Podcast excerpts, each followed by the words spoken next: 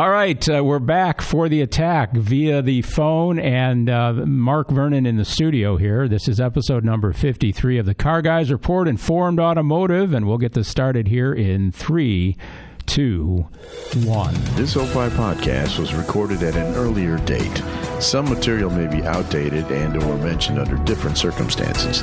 Consult your local health authorities for the latest on COVID-19. The Car Guys Report Informed Automotive is up next, but first, take a listen to this other fine Opie show. I'm Howard Sudberry. I'm Steve Baskerville. On the next, back to you. Do you remember your first kiss with your wife, Steve? Not your first kiss, but with your wife, your current wife. Oh, Oh, not my first wife? yes. Your first you wife. remember your first kiss with your first wife? Well, we're just going to have to find out. we are on the next, back to you. Can't wait. Yes, you can. Back to you with Howard Sudberry and Steve Baskerville. Back to you, an Opie show only on the Radio Misfits Podcast Network. Great talk radio isn't dead, it just moved to a better place. RadioMisfits.com. The following is a Tony Lasano podcast, an Opie show on the Radio Misfits Podcast Network. This is the Car Guys Reports Informed Automotive.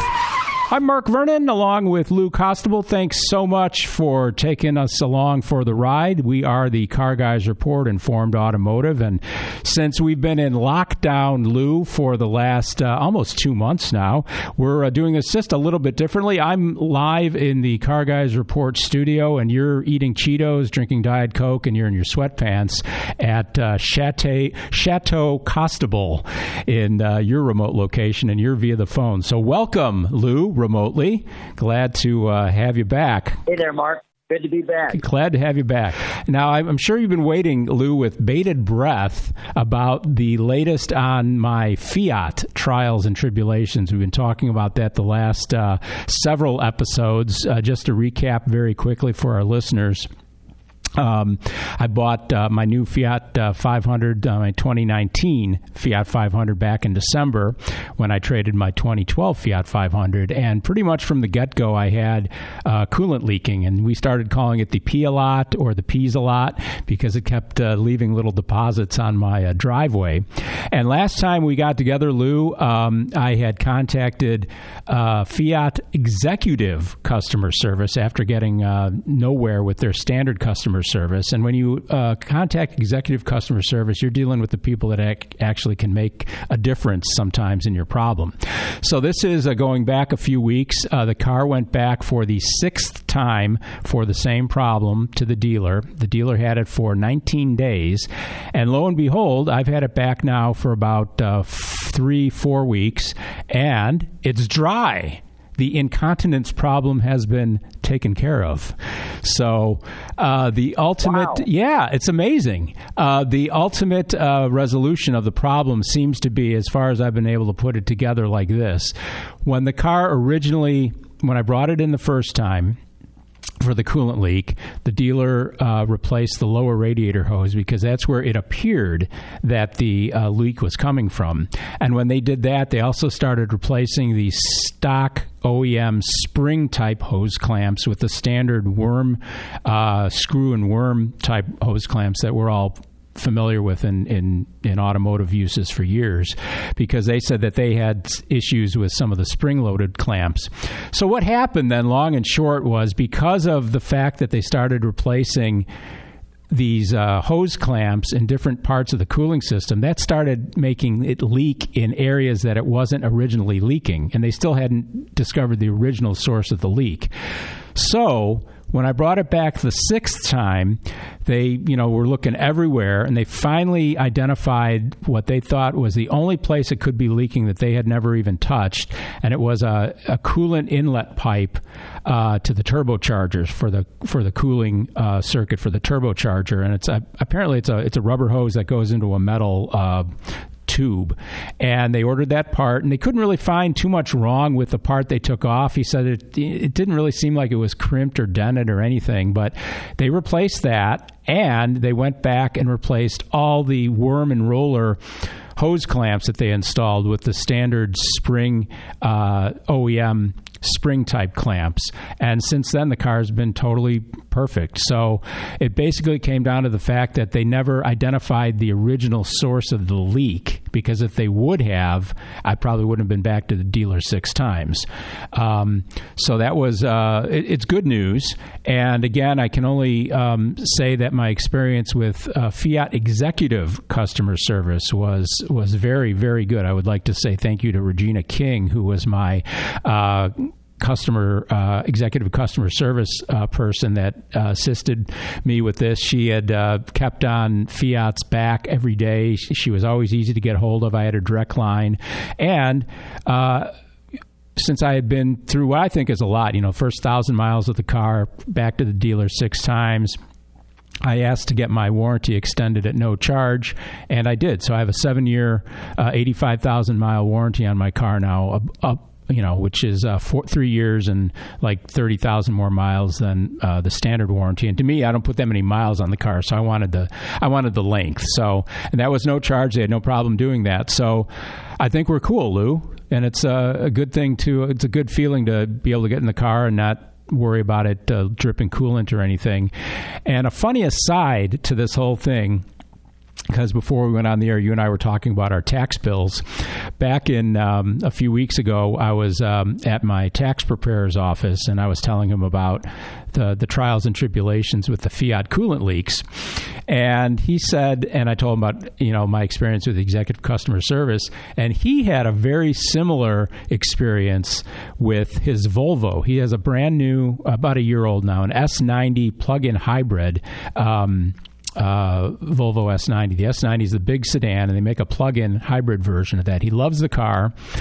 Apparently, this is uh, going back maybe six months ago. He got hit by a Hummer in that car. All the airbags deployed.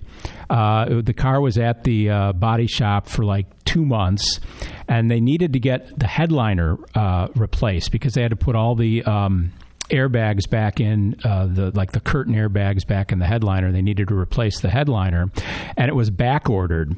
And they were waiting, and they said like, "Oh, it might be six weeks, it might be eight weeks. We're not sure." And the car had already been out of service for two months, and he was just, you know, at this point he was pretty pissed off. So he he did some internet searches and he emailed the president of, of Volvo in Sweden. Even though Volvo is owned by the Chinese now, they still obviously have an executive uh, group in, in Sweden. And within like 48 hours, they had a headliner being shipped to his body shop to get replaced.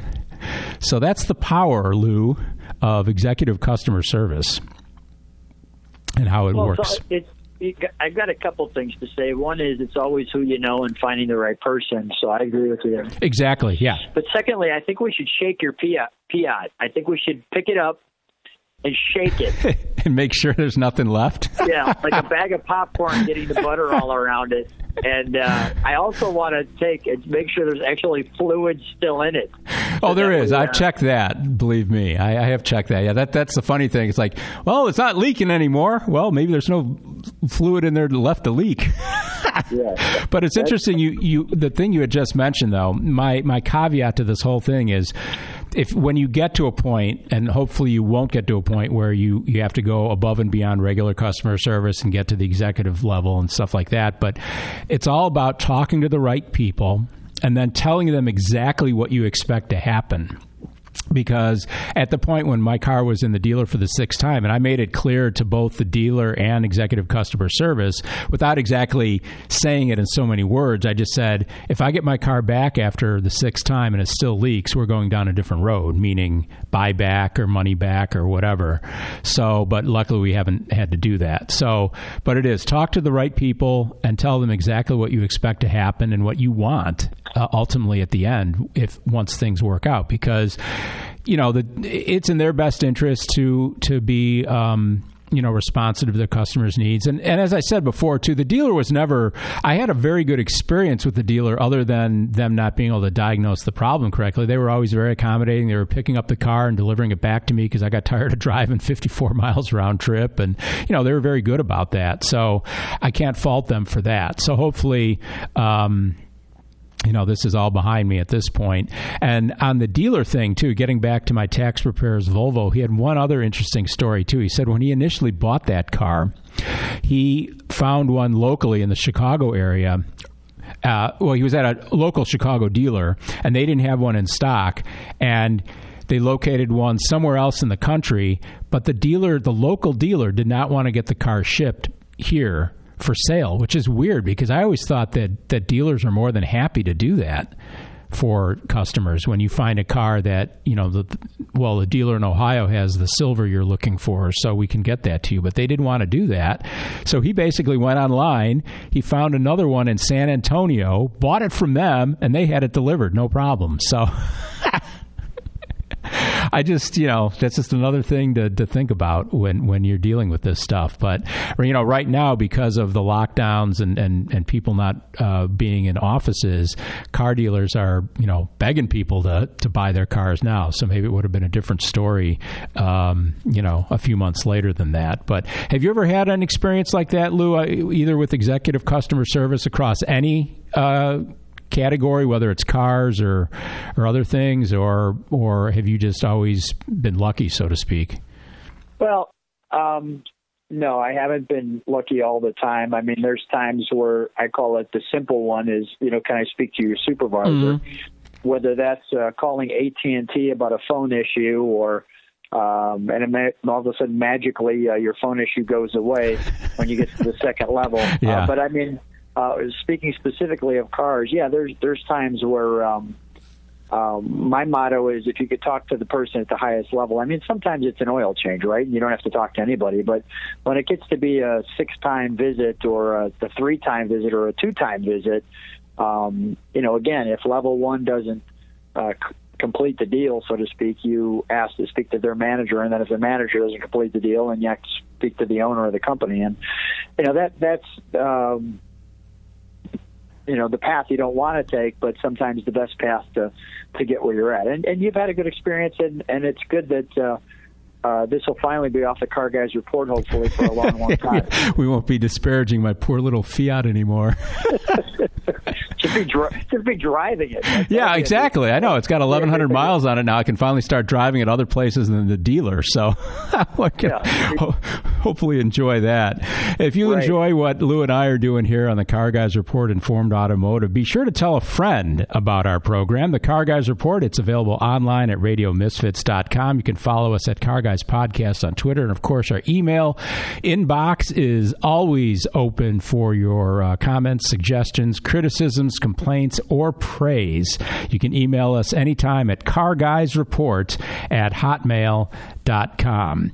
You know, Lou, on the uh, program here, the Car Guys Report Informed Automotive, we've talked uh, here and there about uh, all the modern uh, safety devices that are on cars. They're called ADAS, is the acronym for it, or Advanced Driver Assistance Systems. And you know things like automatic cruise control and, and radar cruise control and lane departure warnings. And this comes from the uh, detroit free press. It was in the paper um, a while back that i thought was interesting. The uh, car manufacturers and their suppliers are trying to standardize on the names of these various safety features.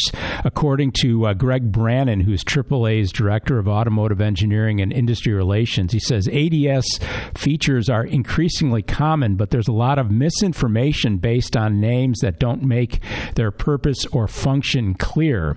And according to AAA, it says automakers use 20 different names for adaptive cruise control, which uses the radar and other sensors to automatically maintain distance with the vehicle ahead. And he said there's 40 different names for automatic emergency braking. so it's just like, you know, if if you're not like as as into cars as we are, if you're just the average consumer, how the hell are you going to know what half this stuff is if there's 40 different names for automatic emergency braking? That's when the uh, vehicle will slow or stop uh, by itself uh, when a collision is imminent. I mean, that's just I couldn't even think of 40 different names for that. Could you? I mean. Well, it reminds me of uh, my times when I lived in Alaska for many years, and the Eskimos would teach me the 40 different meanings for, for the word snow. For snow, so, yeah. Uh, So, in other words, there's a wet snow and a powdery snow and a damp snow, and that can actually save your life based on what kind of snow it is. But since we're not going to be snow jobbed on these car deals, uh, we don't want to uh, make it confusing for car people. Um, yeah, I, I think it's I think it's confusing enough. And uh, let's go back to something that, that did make a lot of sense, which is standardizing. So whenever you can standardize something, anything, make, plumbing make, fixtures. Make, yeah, plumbing fixtures, the same size screws, etc., all through the car or whatever, or bolts or you know, whenever you can make it easier so you don't have to keep switching out tools and swapping this and swapping that and just make it, uh, who would have thought, enjoyable for the uh, consumer. Um, yeah, no, that's that's a treat. But uh, yeah, to give it 40 different names. Um, I mean, a lot of that is just pure marketing, though, because they want to have this sexy sounding name or this techno sounding name, you know, because if you just say automatic emergency braking, that sounds kind of dull. So they're going to think of something else. But then it, it gets lost on the consumer, though, too, because they said the profusion of names, some reasonably intuitive, others as spacey as Distronic, which I believe is Mercedes automatic cruise control says it makes it hard for shoppers to compare safety systems, and it does because uh, unless you put it in parentheses, Distronic is whatever, then they'll understand it. But it gets back to the marketing hype and things like that. But um, the uh, Society for Automotive Engineers, it says a list of terms for basic features the SAE International Task Force on Safety System Standards and Names agreed uh, on is making the rounds for approval. So uh, hopefully, the Society of Automotive Engineers will get this sorted out with the uh, car makers and their suppliers. But I just, I, I, I, don't even, like I said, I can't even think of, I, I'd have to sit down and probably spend 20 minutes thinking of at least five different names for automatic emergency braking, but 40 I mean, that's just insane. It means like every car make out there has a different name for it because there's there's not even 40 different car manufacturers out there. You know, it's just right. it, it's crazy. Yeah, yeah. with um, one of the areas that we're used to them changing names on is color of paint. Oh, sure. Well, you, that that's a that's a uh, an emotional thing. They want to. Ooh, I have you know your car's lavender, and they call it you know twilight heather mists lavender dewdrop or something like that. And it's like well it's purple yeah. you know or plum crazy which is a great name for a color i always thought. But um, but that's a marketing thing there too. I mean but how many different shades of white can you have? You were saying like 40 40 different no- names for snow. You can have all kinds of different names for white or even black. There's obsidian black there's onyx black there's um, uh, black black there's um, you know just a, a, bunch of different names for one color. So it, you make a good point there, but that's something that's never going to get standardized on, other than just right. I want a white so, car.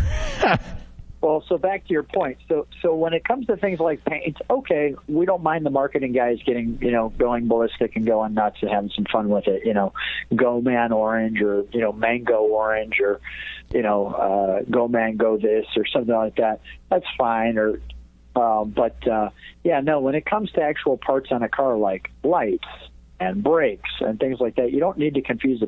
The stopping centrifugal force division considers it what what what? Or the center high mounted stop lamp, the Chismol, yeah, right. and, and the pr- and the Prindle. right. So whenever we can, um, the. Uh, the comfort control device. You mean the seat? Yeah, exactly. the seats. Right. Yeah. You know. So whenever we can make it a little more standard so we can all understand. I think that's a good idea. But it is interesting though too, and I, I, kind of uh, take pride in the fact that we've talked about a lot of this stuff before it gets into the press, which is neat because we were talking uh, in several shows ago, probably I don't know ten or twenty shows ago, we were talking about the mobile uh, companies that come out to the body shops to uh, calibrate all the stuff remotely instead of having the body shop because they can't do it themselves and having instead of having them take it to the dealer this these companies come to you. And lo and behold, like four weeks later, I, I, found an article in the paper about that exact topic. And of course, we covered it first, Lou, here on the Car Guys Report. That's why we are informed automotive. That's awesome. It is. It truly is. And you know, Lou, here, here's a here's a uh, a blurb that I came across in the magazine The Week, which is kind of a, a compendium of news and information and lifestyle stuff. Comes out every week, and they just have interesting things in there sometimes. And this was under the heading, and for those who have everything. And sometimes I think that you kind of fit that category. So you can uh, ask your wife, you can slip it under her pillow for next Christmas what you want, because I'm sure you're a hard guy to buy for. Don't settle for a garage like everyone else's. You can get an supercar capsule garage, Lou. It's built by A.S. Zarchetti Group. It's an Italian architectural firm. And literally, these things look like the simplest way to describe it would be a a glass paneled cargo um, container you know, like a, a shipping container, but it's got yeah. four posts. It's got a huge light on the top, and all the walls are glass. So it looks like a jewel box for your car. And you can stack them. You can have them built into your house. So when you're in the living room, you open the curtains and you're and you're looking right at your car inside this jewel box. It's it's amazing. I went to their website supercarcapsule.com. And, and the designers create custom showrooms that can be stacked in a tower, integrated with your home as a glowing splay, space that flatters the car and puts it behind a wall of glass. And the only thing is, Lou, uh, I know you you're you're pretty well off, but you got to you got to have at least fifty grand in your pocket to buy one of these things. So I, I have to be a lot more well off. And might I slow you down for just a minute? My wife would be happy to share with you all the problems that go along with with, with Lou Costabile. The, the the problem is we try to keep the shows to an hour or less, so she she wouldn't have enough time to tell you all the problems. yeah, but, uh, but the uh, uh, the bonus to that jewelry box, so to speak, for your car, supercar capsule. You know, your car capsule. I mean, talk about a true car guy, and let's hope that someone actually buys a whole stack of those things. That would be from from a from a oh my gosh standpoint. That's pretty cool. But uh, wow, that's that's uh, at least for my current budget. Uh, and hopefully, Mark, I'm hoping you're prophetic, and that's my problem. Is Lou's got too many jewelry box garage connections and too many cars in them. But, well, to uh, take so that. Far, not yet. To take it one level higher, too, it was literally, I just read it a few days ago. Every Friday in the Wall Street Journal, there's a section called Mansion, and it's basically their real estate section. And they always highlight these, you know, 20, 30, 40 million dollar homes. And they always highlight, in addition to those kinds of homes, they highlight, you know, a home that somebody bought and renovated. And there's, I can't, I I'm not exactly sure where this one was. I can't remember. It was somewhere in Europe, I think. And basically, the guy did one of these basically he did his own supercar capsule in his house where he built basically an indoor garage with a glass panel. So whenever you're in the family room or the living room or whatever, you see the car, and he's got a whole bunch of different cars. So he just changes it out every week and brings a different car in, and uh, it, that's actually pretty cool. So yeah, that's when you got a lot of money and you just want to show off all your toys. So it's just kind of a neat uh, a neat thing to talk about, and um, I wanted to bring it up here on the Car Guys Report. We're, you know, Mark, if if that person's watching that or listening to the channel, this is a good time to say contact us. And what's that? What's that email address? Address they contact It is Car Guys Report at hotmail.com. If you have a jewelry box for your car, Car Guys Report. report at hotmail.com. We're Beautiful. at the uh, we're at the point of the program where we always talk about a car that uh, we found uh, interesting, either bought or sold or for sale uh, online, whether it's uh, Hemmings.com, BringATrailer.com. And Bring a Trailer has had some really cool stuff as of late. And this one uh, was a few months ago on Bring a Trailer. Not an exceptionally rare car, but is a car that um, I've actually thought for maybe 10 seconds I, I wouldn't mind owning one, and then I thought, well, I don't know. But this was a 1995 Lotus Esprit S4. The S4 was the turbo 2.2 liter four cylinder uh, that they put into the uh, the Lotus Esprit in, in the mid 90s. This car was Norfolk mustard in color, which is yellow. We were just talking about car colors, over raven leather, which is black. and um, it's a little garish just because it's not exactly your fly yellow that you see on a Porsche or a Ferrari. It was more, really more like a mustardy yellow. Not quite a school bus yellow, but uh, not exactly the most incredible color for a car that is actually very cool looking. Had black aftermarket alloy wheels on it, a somewhat uh, a handful of modif- uh, aftermarket modifications. I said the aftermarket wheels look terrible on the car because they raised it up too high. They're like 20s or 21s, so the car sits, I think, too high. But uh, it was one of 82 built in 1995 and one of four in this Norfolk mustard color. 55,000 miles showing on the odometer, and it sold for 27,640 $49, which I, Lou, think is kind of an average price for a Lotus Esprit. Um, those cars, great looking on the outside. The interiors were a little iffy, and of course, the build quality almost 30 years ago, 25 years ago from Lotus obviously wasn't the best. But I think there was an average price. So I would actually say this was well sold and probably well bought. Uh, the only thing that scared me is the fact that it had a certain amount of aftermarket stuff on it, which I don't know obviously that affected the price a little bit. If you're a purist, uh, you'd want it all Lotus. But I assume you've done a, Esprit or two on the uh, on the channel before. Your popular My Car Story with Lou YouTube channel. Yeah, I, I've done a few Lotuses. The, the one thing that's neat about that car in particular is it's a it's it's a definite head turner. Oh, it is. It's a beautiful car. I've always thought yeah. it's awesome looking the the challenge with that car is it's a confusing car because even the car enthusiast looks at the car and goes, "Is that a Ferrari? Is it?" They, they don't know what it is. Yeah, and um, or a kit yeah, car. I mean, people might not know, especially nowadays. I mean, the only time I really see uh, a bunch of Lotus Esprits is when I go to the British Car Show every year, and there's usually a handful of them there. But even I say handful because there's maybe like three or four of them. But you don't, you just don't see them on the road ever. I mean, you never see the only Lotuses I see on the road these days are modern ones, like an Exige or something like that. But even that's pretty few and far between. Yeah, I just uh, I just checked the channel as we're talking. I'm doing it uh, live, and there's actually four of them on the channel. Okay, cool. and one of them is the one that Julia Roberts had her butt in. Okay, there you go. Are her are, is her butt print still on the seat? I'll I'll find that out for you. and, and, I and I hope so. And obviously that that that added to the price of the car, right? With provenance like that, you're not going to be uh, cleaning that seat anytime soon, right? Yeah, the fact that Richard Gere's been in the car, I could care less. exactly. oh, that's classic.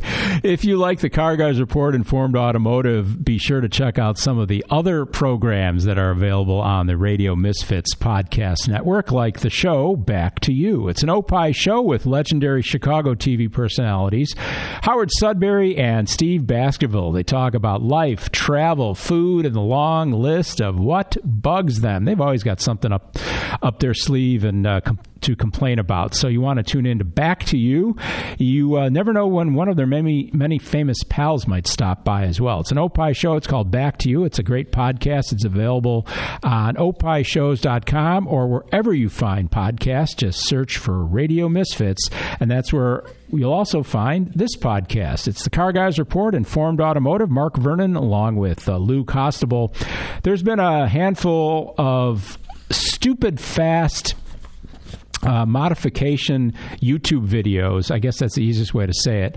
Uh, that I've stumbled across. I don't. I don't uh, actually. Much to your dismay, Lou. I don't exactly troll YouTube for these. I wait till they appear in in one of the uh, digital versions of the car magazines. This one came from Road and Track, but I did see one on a Porsche Turbo just the other day too. But this one caught my eye just because of the fact that we're all familiar with um, McLarens, awesome cars, uh, considered some of the highest performance um, factory production cars you can buy.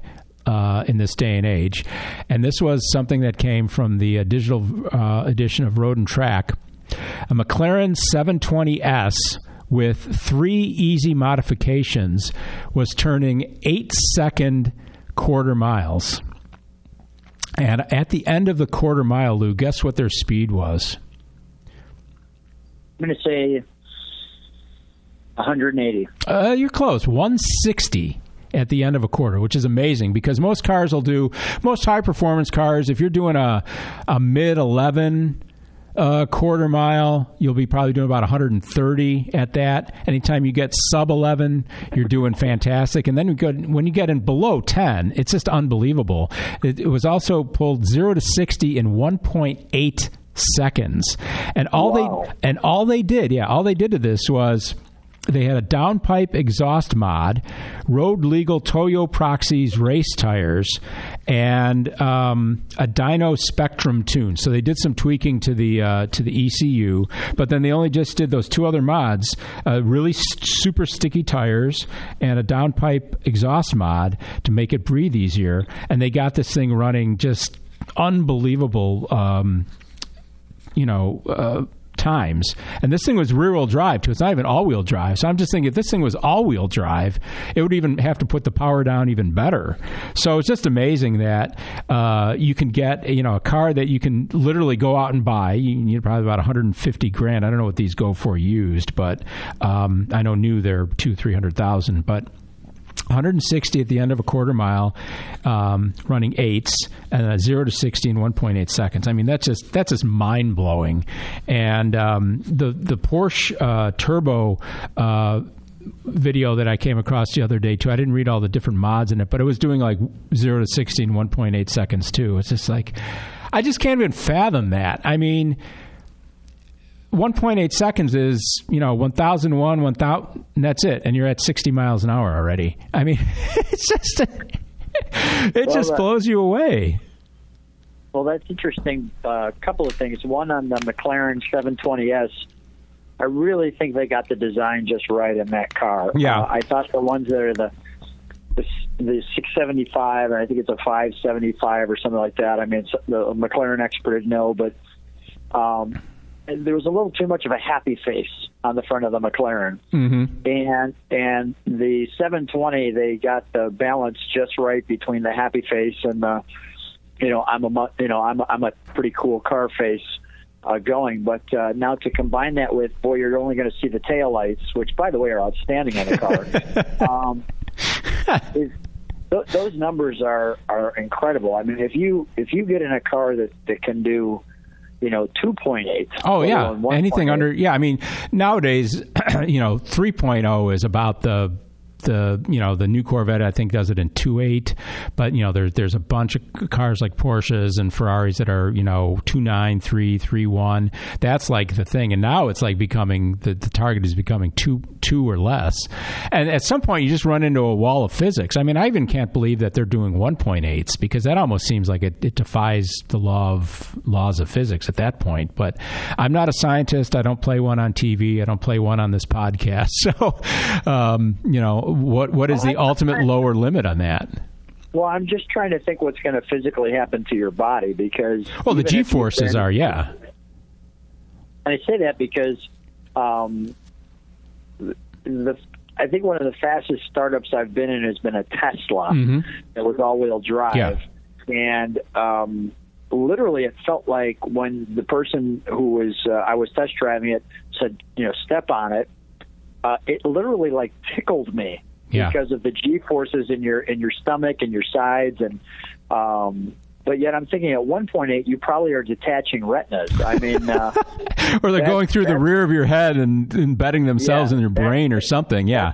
Yeah, that that's where your glasses, if you're wearing sunglasses, you know, end up in the back of your head instead of the front of your Yeah. head, or something like that. I mean, that, that I agree with you. That's starting to get uh, uh, harmful to the body.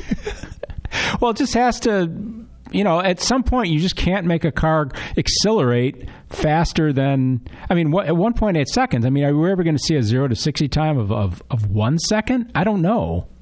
Or even below that, there's just some limit to, to getting a mass of, you know, 3,000 pounds moving at a certain speed has always got to take a certain amount of time. So there's got to be some you know ultimate lower limit of where where that would happen. I, I just can't see it unless it's gonna be like oil prices and they go negative.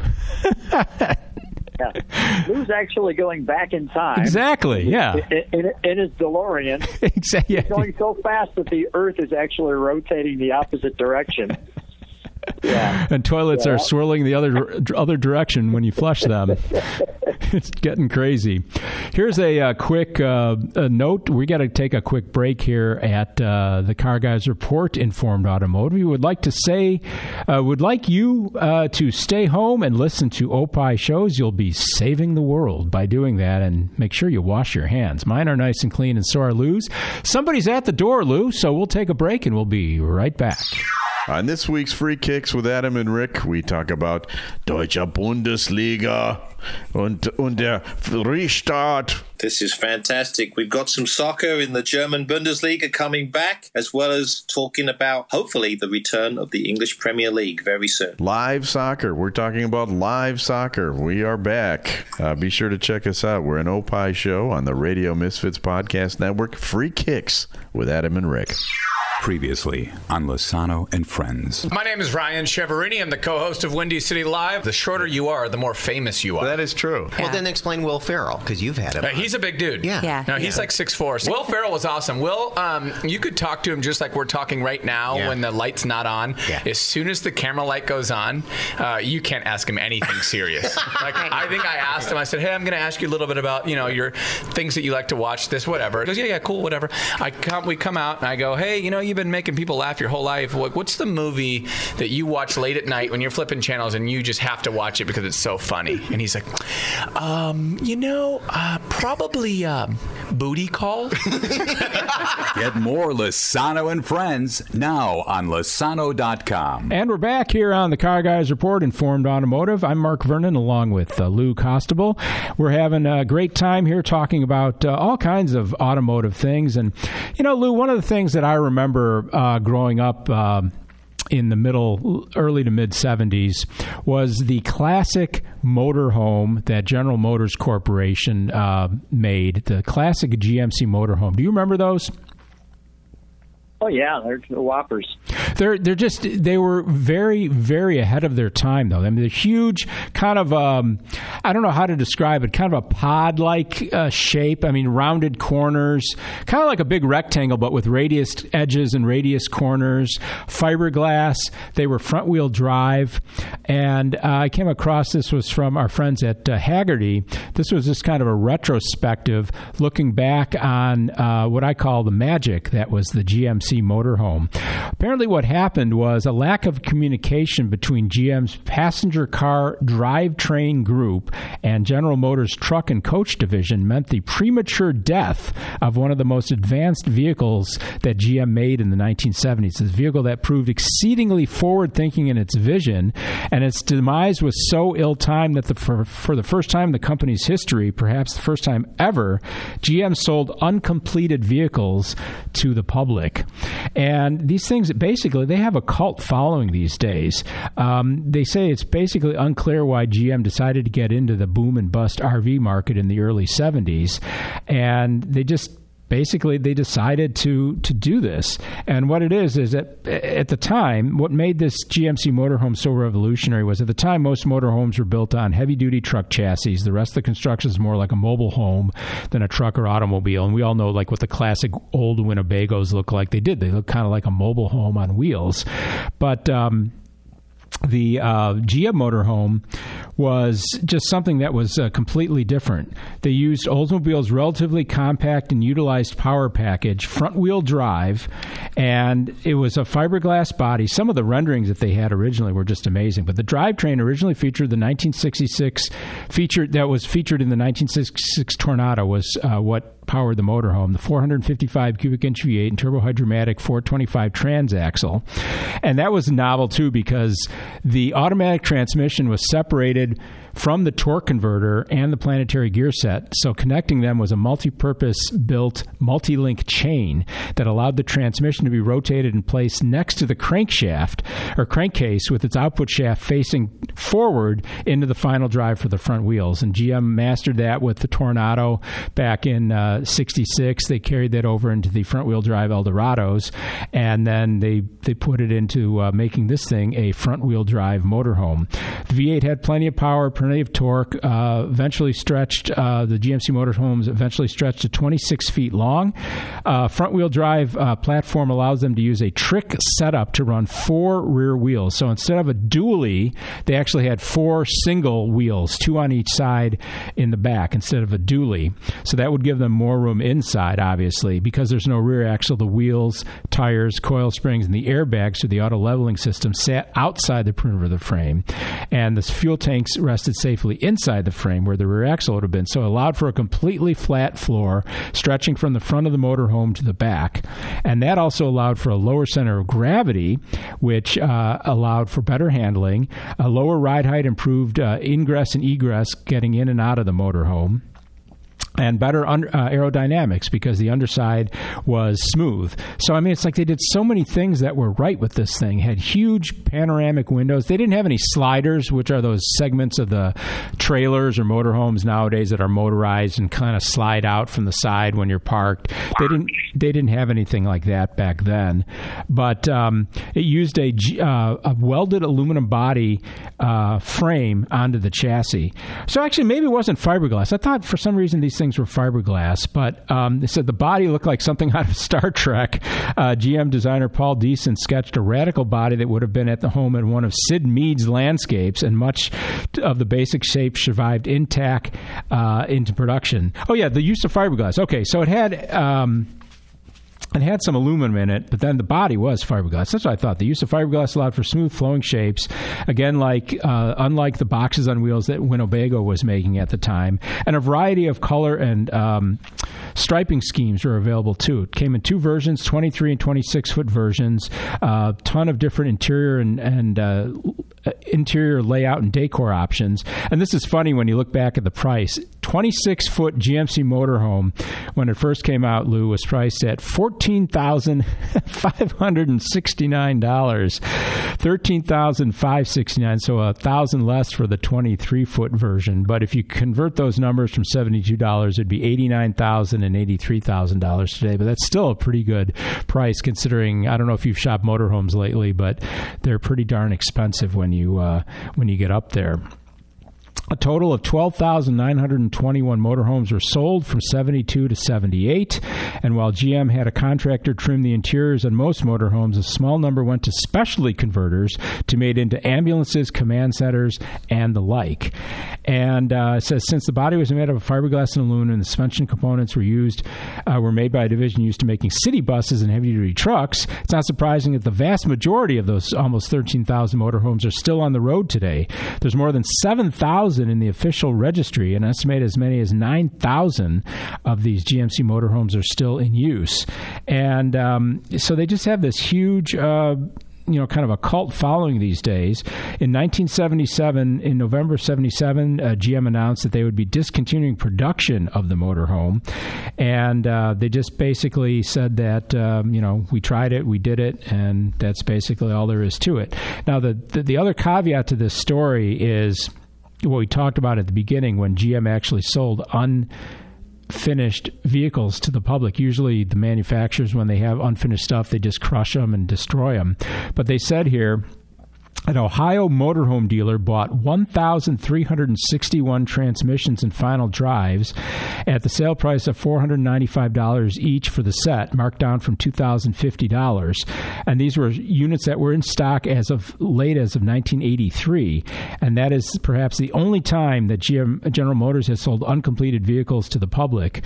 Um, the automaker held a sale at the Pontiac assembly plant invited the general public to come in and make bids on unfinished motorhomes. So I don't think we'll ever see a time again where where that would uh, would happen. But I always remember them, Lou, being like kind of a not a pale yellow, but kind of a yellow. And then I think there was like an avocado green. It was almost like the kitchen colors of the era the avocado green and the uh, goldenrod gold, and then like a, a, a beige or, or, brown color or something like that. But I'm thinking, Lou, that you should get one of these things and, and take it to Carlisle and and live in well, that. Well, the word you're thinking of, that color back in that time frame, now would be called drab. Yeah. Um, Yeah, they, they were uh, they were matte finishes before there were such things as matte finishes or in, in style. Um, the uh, challenge with it is when you open the door, the shag carpet that you get stuck on, and the paneling, the uh, wood paneling. the wood paneling and the shag. The wood paneling wasn't bad; you could get the slivers out with a tweezer, but the uh, the shag carpet, I mean, that could that could catch you. You know, I mean, you, you know, it was almost like Velcro. You could throw something in there and just stick. Well, that's So, the um, danger when you buy one of these things used. Who knows what? Uh, don't, just don't bring a black light to your uh, vehicle inspection. You you know, the, it was before the disco era, so there was no disco balls needed. But um, anywho, uh, yeah, Lou will probably not be getting any mobile homes anytime soon. So sports cars, sure. Mobile homes, I think I'm, I think I'm good there. I I, th- I kind of remember my dad being enamored with those too. He never thought about buying one, but I just remember like when we would take the famous uh, Vernon family vacations in the 1969 Buick uh, LeSabre. That um, you know he always had a he kind of was enamored by the whole RV thing. And I remember we actually looked at some RVs at one point, but we never got serious about buying one. But that was kind of in the time frame when these things were out. But they were always considered pretty much a a, a high end Cadillac type product. Um, and it was just a it's a neat time, I guess, is what I'm trying to say in General Motors' existence in the mid '70s. Why they decided to get into motorhomes, the fact that it was front wheel drive, it was fiberglass, it just had a, a lot of really cool things on it. So I just wanted to to highlight that here on the program and hopefully uh, bring back some memories. If you are listening to this program, the uh, Car Guys Report, Informed Automotive, and you either had a GMC motorhome or you had experience, maybe you had a friend that had one, or you, you spent a summer driving around in one, hey, we'd love to hear about it. Car Guys Report at hotmail.com. And whenever you're listening to the Car Guys Report, make sure that. Um, you uh, take some time to uh, rate us and subscribe to us. It's very easy to subscribe. Once you do, you'll get an automatic notification when there's new uh, content, which is once a week. And when you rate us, you're being nice to us. We've got some great uh, five star reviews on Apple Podcasts, and we'd certainly like to uh, get a few more. We're available not only on Apple Podcasts, but on Spotify, iHeart, Google Play, Stitcher, and TuneIn. You can find us at opishows.com. That's O P P I H shows.com. You can also search Radio Misfits on Google. And you can also just search for the Car Guys Report on Google, and they'll still steer you right there. And just to remember that whenever you tune into any podcast on the Radio Misfits Podcast Network. Everything is totally free and it's listening at your terms, at your own uh, pace, on your own device, whether it's your phone, your tablet, your laptop, your desktop. You can do it in the car, you can do it while you walk, you can do it anywhere at any time. You can replay, rewind, delete, go back, whatever you want. It's listening on your own terms, and that's what podcasting is all about. The Car Guys Report, Informed Automotive, Mark Vernon, along with Lou Costabile. And Lou, I'm been looking forward to this. Uh, we do uh, this time uh, part of the program where we always want to spend a few minutes talking about your popular YouTube channel called My Car Story with Lou. Tons of great, thousands actually, of great car videos. And we play the My Car Story with Lou guessing game where you uh, give me three cars that you have featured on your uh, YouTube channel, and I have to try to guess which one had the most views. So tell us more about that. So, um, the car guy, uh, the car guys report features my car story with Lou because uh, we have lots of fun with videos besides just podcasts. So, if you go to YouTube and search my car story with Lou, uh, the channel would come up, and then if you could subscribe, hit the bell, you'll be able to see all of the uh, cars. So here's the game. The game is uh, Mark is going to pick which one has the most views. Now, just for clarity, Guess. it could be somebody else's channel, and somebody else could have different, uh, you know, uh, views with the same cars that I'm videoing. But uh, this is specific to my car story, and uh, I usually start off with the oldest car first, and then I go to the newest model, and Mark has to pick them in order of which one has the most views on the channel. And we're usually giving it a month or so so that we can get kind of a mature uh, number on the channel. So we're starting with our first one, our oldest one, the 1964 Pontiac GTO Post Coupe Oh. in blue, in blue with a 389 engine and a ride. And so a- that's number one. The first Pontiac GTO is a 64, so it's the 64 Pontiac Post Coupe. Um, the next one in year order is a 19, rarely seen, by the way, a 1968 Dodge Mr. Norm's Dart Hmm. GSS in green and M code 440 engine sound. Now, Wow. I do want to share with you that on the Mr. Norm's Dart, the 68, this is the thing that in uh, Chicago at Grand Spalding Dodge, Mr. Norm uh, was commissioned some cars. It actually has on the side tag that it's a Dart with a 383 Hmm. But they commissioned 50 of these cars to be quote unquote M codes that you would check that box, the M code box, and you could put the 440 power plant in it. So is Mr. Norm kind of like a Yenko or a Nickey kind of Yes. dealer Yes. mod guy? Yes. Cool. So, uh, uh, and and actually, instead of the cars at the time were called um, GTS and the GSS, what Mr. Norm did is he took the additional S from the GTS, took out the T, and put a red badge behind the S. Uh, we'll call it shadowing. Okay. So you have a GS that's red in the center to make his distinctive. Um, although it had the trickery badge on the side saying 383 when it was actually the 440. And now, the did they do that? Why didn't they bother changing it? Was it just to have fun? Because I know some people do that. They keep, you know, uh, a, a lower cubic inch tag on the outside when they've got something much bigger under the hood. Was that just for fun, or they just didn't bother, or what? Well, remember, it's coming from Grand Spalding Dodge, so it was the GSS, Oh, okay, the Grand Spalding Sport, if you will, okay, rather than the Grand Touring Sport. Okay. So, so the last of our three is a 1978 Ford Mustang II with the rally appearance package in white. Is that that's not the one that looks like? Well, they had a Cobra edition too, didn't they? With white with blue stripes, the Mustang too. I remember that one. The 78 was the probably most psychedelic stickered Mustang of those Mustang 2s. Um, but the rally appearance package was a pure white with a T-top on it Wow. and no spoil- no spoiler in the back. So what was under the hood of that thing? Four cylinder V8. Uh, I think it was a six-cylinder. Okay. I, you know, it's funny that a car like that seems like it could do very well, but the Mr. Norm thing, I just think that's a very cool car. You're never going to hardly ever see one. So I'll go with Mr. Norm number one, the Mustang 2 number two, and the GTO in third place. Well, first of all, you were dead nuts on on the first one. The Mr. Norms had 15,557 views. That's good. And for the Mopar people, they went absolutely ballistic because they were like, "We don't see these. How did you find one?" Yeah.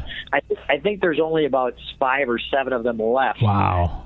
because it's a Dart from the '60s, Yeah. right? Yeah. And, and, and came out of the Midwest. So that means that you have about an Longevity. hour and a half. yeah, you have about an hour and a half in snow that the panels fall completely off. Um, lastly, the uh, the Mustang actually came in third Ah. at 3,572 uh, views, and the Pontiac Post Coupe GTO with a ride came in at 5,236. But Okay. uh, we got number one straight up, so that, Oh, well. was, that was pretty good. Small consolation, right? um, well, you were saying that the GTO had. You're saying it has a ride? I am not exactly getting what you're saying there. Yeah, so so sometimes not Oh, only oh, uh, ride! When you went on the ride in the video. yeah, Gotcha. yeah, okay. For, I was just thinking you were because sometimes you say it's like a 440 with a four speed, or this one has the rear overdrive, and you're saying a ride. I'm like, air ride, airbags, and then I'm like, no, Lou went for a ride in the car. Gotcha. Which you did, which you did with my Saab when we did my '96. You went for a Yeah. ride with me. Yeah. Right. So, so when I'm on a, you know, so the airbag is in the car when I'm on the ride. oh, self-deprecation. We love it. That's that's what we like about being the car guys uh, report. We just uh, can make fun of ourselves and, and still have fun. But uh, no, you're right. Um, uh, that that actually is um, something that people would probably want to look look at and tune in for more is when you're actually in motion and driving around in the car. And maybe you can tell us. I don't know if you want to go here or not. Uh, Is there any reason why you don't always do a ride? Is it a time constraint? Is it weather? Is it somebody might not want to bring their car out, other than just having you view it? You know, uh, videotape it statically, so to speak. Or, Yeah. Um, probably the number one reason is time. Yeah. And I'll be specific. So when I'm at a car show and I'm, uh, let's use, for example, that car show. So I was at Carlisle, and Carlisle's kind enough to be a sponsor to, um, you know, I'll say pay my way out. So when I'm there, their goal is, uh, as well as my goal is, Lou, let's see if we can get as many cars and as many people interviewed in the time frame that you're here.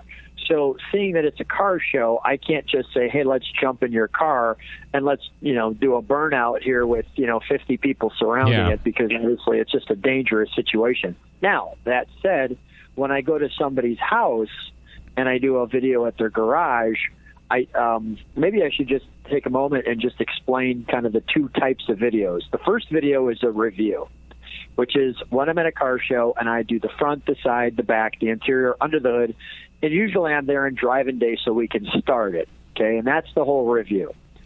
When I'm at somebody's house, we can do a ride. I can show the car in motion driving by you.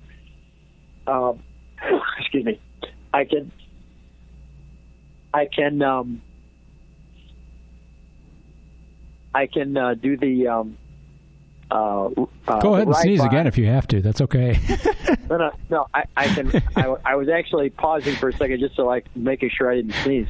I can. Uh, pa- I can ride the car, uh, drive the car past you, then do the review, and then go in a ride with you in the car, and then show the car one more time in motion, and then do what's called an end screen, which is kind of, hey, if you like this video, you might like this next video. Mm. So, so, but yeah, usually it's time. So I guess the second reason would be location. Um, you know, sometimes I'll be videoing at the Muscle Car and Corvette National. Well, those cars are all indoors, so you can't act like a bunch of go karts and just drive them around. Yeah. they're, they're not they're not going to be too keen on that. You know, who's doing the, the donut in the corner there? You know, so um, But you've been You to, know, to people though too, especially like in Arizona when you've been out like on the mountain roads and they're like, "Hey, let's let's go for a ride." And it's even more than a ride; it's a drive. Yeah, I mean, you. Uh, well, it's funny you say that. I just came back from there, and uh, we have. Uh, uh, I'll highlight a car that'll be coming up probably that people will be able to see by the time this airs, which is I'm calling it the Ultimate TR3, and uh, that has a ride with it as well. And um, Spotlight on the roof? What's that? Spotlight in the center of the roof. Yeah, so we're uh, we're you know we drive it past you, and then we get in it, and we uh, kind of burn up some of the mountains a little bit. Cool. And, uh, yeah, there's there's uh, there's stupid, silly smiles on both of our mentally seven year old faces. That's for sure. And and it proves that with the TR3, which only got what about 50, 60 horsepower, if that, that you can still have fun. Except this one's the ultimate TR3, which I mentioned earlier, and this one's carburation system was built by McLaren, the same McLaren we were talking about with Earlier. that 1.8 Yeah. seconds. Yeah. So uh, um, you'll have to see the episode, but all of the panels on it are aluminum. And it's track built. Wow. And um, That's yeah, a light so car to begin with, with aluminum panels. That gets scary light. It's it, yeah, you're absolutely right. It's a light car, and then it's been modified for speed, Yeah. along with let's lighten the car's body. So uh, it's uh, it's the ultimate TR3 for sure. Cool. So one of those moments, you know, you said it earlier. We talked about the jewelry box garage car. Yeah. The kind of person who does this to a TR3 has enough money to buy the jewelry box garage cars. So, um, where you, you um, what did my my uncle used to say? More money than brains. Yeah, So, exactly. Um, where you just kind of like, yeah, you know, whatever we want to do to it, let's just keep throwing money at it, and that's fine. Yeah, that that'll lighten it by a quarter pound. Sure, let's do that. You know, I mean, It is funny uh, when it is funny when you uh, not to get off on a huge tangent here, but it is funny when you when you read the uh, articles like you know the the, the Porsche uh, RS3 GT3 RS or whatever, you know all the little things they do to save, like you said, like eight ounces here and there. Just the little things. Like, is it really going to make that much of a difference? But then I guess it's the cumulative effect that you do eight ounces here, a pound here, and before you know it, you've shaved off 50, 60, 80, 100 pounds out of the car. And I guess that does make a difference when you're, you know, in competition. Some of my favorite, and, and I'm being uh, facetious, my favorite worst time uh, um, weight reductions are when they take the actual emblems of the car Wow. and turn them into stickers. Okay. that one I haven't heard of before. I know that a lot of people take emblems off just to be stealthier or whatever, but I've never heard Yeah. that as a weight savings. That's and and a little aerodynamic too, because it probably would somehow upset a little bit of your of your aerodynamicity. Right. Uh, So- that's insane. So Porsche has done that on a few of their cars. Um, instead of the the low, the actual emblem that's in your hand, it's Yeah. a piece of metal. It's actually Wow. a sticker on the hood, as well as I think the first time I seen it was actually Dodge when uh, the Corvette frustrated the Viper, and they said that's enough with that. We're going to Nuremberg, and we're going to really. Uh, they called it the TA, the track attack or time attack, or it's something to that effect. Um, uh, it was like 2013 or 2017 uh, Dodge Viper that um, they made this track attack car and, and, and made the front Viper emblem instead of being a piece of usual chunk of metal. They said we're just making a sticker on the front of the nose. Because I know that you know a lot of those track editions, they delete the the metal door handles inside the doors and just put in like a piece of fabric, and you know obviously that's going to save a few ounces here and there too. But it's just like something about spending three hundred fifty thousand dollars on a GT3 RS and you get cloth door handles on the inside of the door panel just doesn't sit well with me. It's just wow, that's incredible. Well, let, let me let me take one step back from a history lesson standpoint. One of the first cars to be really crazy with a weight reduction was called a Hispano Suiza. oh yeah. hmm and they instead of using metal would uh, would actually use wood to to line the doors, and then instead of putting metal on the outside of the doors, would put leather. Okay. Yeah. Oh, sure. Yeah. So the outside of the car is just leather. Yeah, yeah, that's and Hispano Suizas are beautiful cars. They're awesome. And they're Yeah. big, big dollar cars for sure. But see, that's the kind of cool stuff you can see on Lou's YouTube channel, My Car Story with Lou. Head on over to YouTube to uh, check it out. Over what now, 1,700 you're up to uh, videos, something like that? Uh, I, I don't think it's that aggressive just yet. I think we're we're approaching fifteen hundred different cars. Okay, cool. And there's literally just an amazing array of stuff. And just the, the example of the Mr. Norm thing, I mean, that's just, you know, a car you just don't see. And, and sometimes I wonder how you do it too, Lou. You just pull this stuff out of your hat and, like, where the heck do you find these things? so it's a, it's a testament to your to your dedication for your YouTube channel, the way that you continue to uh, get all these uh, awesome cars. And uh, once again, that's my car story with Lou. Check it out when you have a chance. This is the Car Guys Report, Informed Automotive, coming up on the next episode of this podcast. It'll be Hidden Headlight Mania, as well as a super cool Checkmate gem, plus a lot more. It's all uh, stuff that's coming up, the, up on the next episode of the Car Guys Report, Informed Automotive. Special thanks to executive producer Tony Lasano with opishows.com. Opie is hippo spelled backwards, O P P I H shows.com. It's distributed by Ed Silha with Radio Misfits. Great Talk Radio isn't dead, it just moved to a better place, and that would be radiomisfits.com. This OPI podcast was recorded at an earlier date. Some material may be outdated and or mentioned under different circumstances. Consult your local health authorities for the latest on COVID-19. Proceeding was a presentation of Opie Productions. Find our other great shows wherever you find podcasts, including opishows.com. Thank you. This has been a presentation of Opie Productions. Tony, can you shut up? On this week's Minutia Men celebrity interview, We're going to talk to Dave Sinker, a Second City alum, a guy who has performed with some of the greats like Tim Meadows and Steve Carell, Chris Farley, Jeff Garlin. You know, there were people that you toured with, that you performed with, that you knew immediately, yeah, this person's going to be amazing. Amy Sedaris got two oranges, put them in her blouse. So it looked like grabbing gravity was not good to her. Minutia Men Celebrity Interview, an Opie show only on the Radio Misfits Podcast Network. Great Talk Radio isn't dead, it just moved to a better place. RadioMisfits.com. On this week's episode of And Friends, I like to challenge the boys with a little bit of two truths and a lie and a little would you rather. And I bring back Florida Man just to check in and see what's going on in that wild state. And I debate what would happen if Florida was completely removed from the map. All that and more. Find out on And Friends. Go any podcasting websites that you listen to And Friends on. Just search for Radio Misfits or go to opishows.com. And Friends is not legally binding. If you listen to our shows and your ears start to bleed, it's not our fault. Coming up on the next episode of the Car Guys Report Informed Automotive, we talk about cool cars that have hidden headlights and the social aspects of zebra crosswalk behavior. Wait, what? I'm Mark Vernon. Join me and Lou Costabile for these stories and more on the Car Guys Report, a Tony Lasano podcast, an Opie production on the Radio Misfits Podcast Network.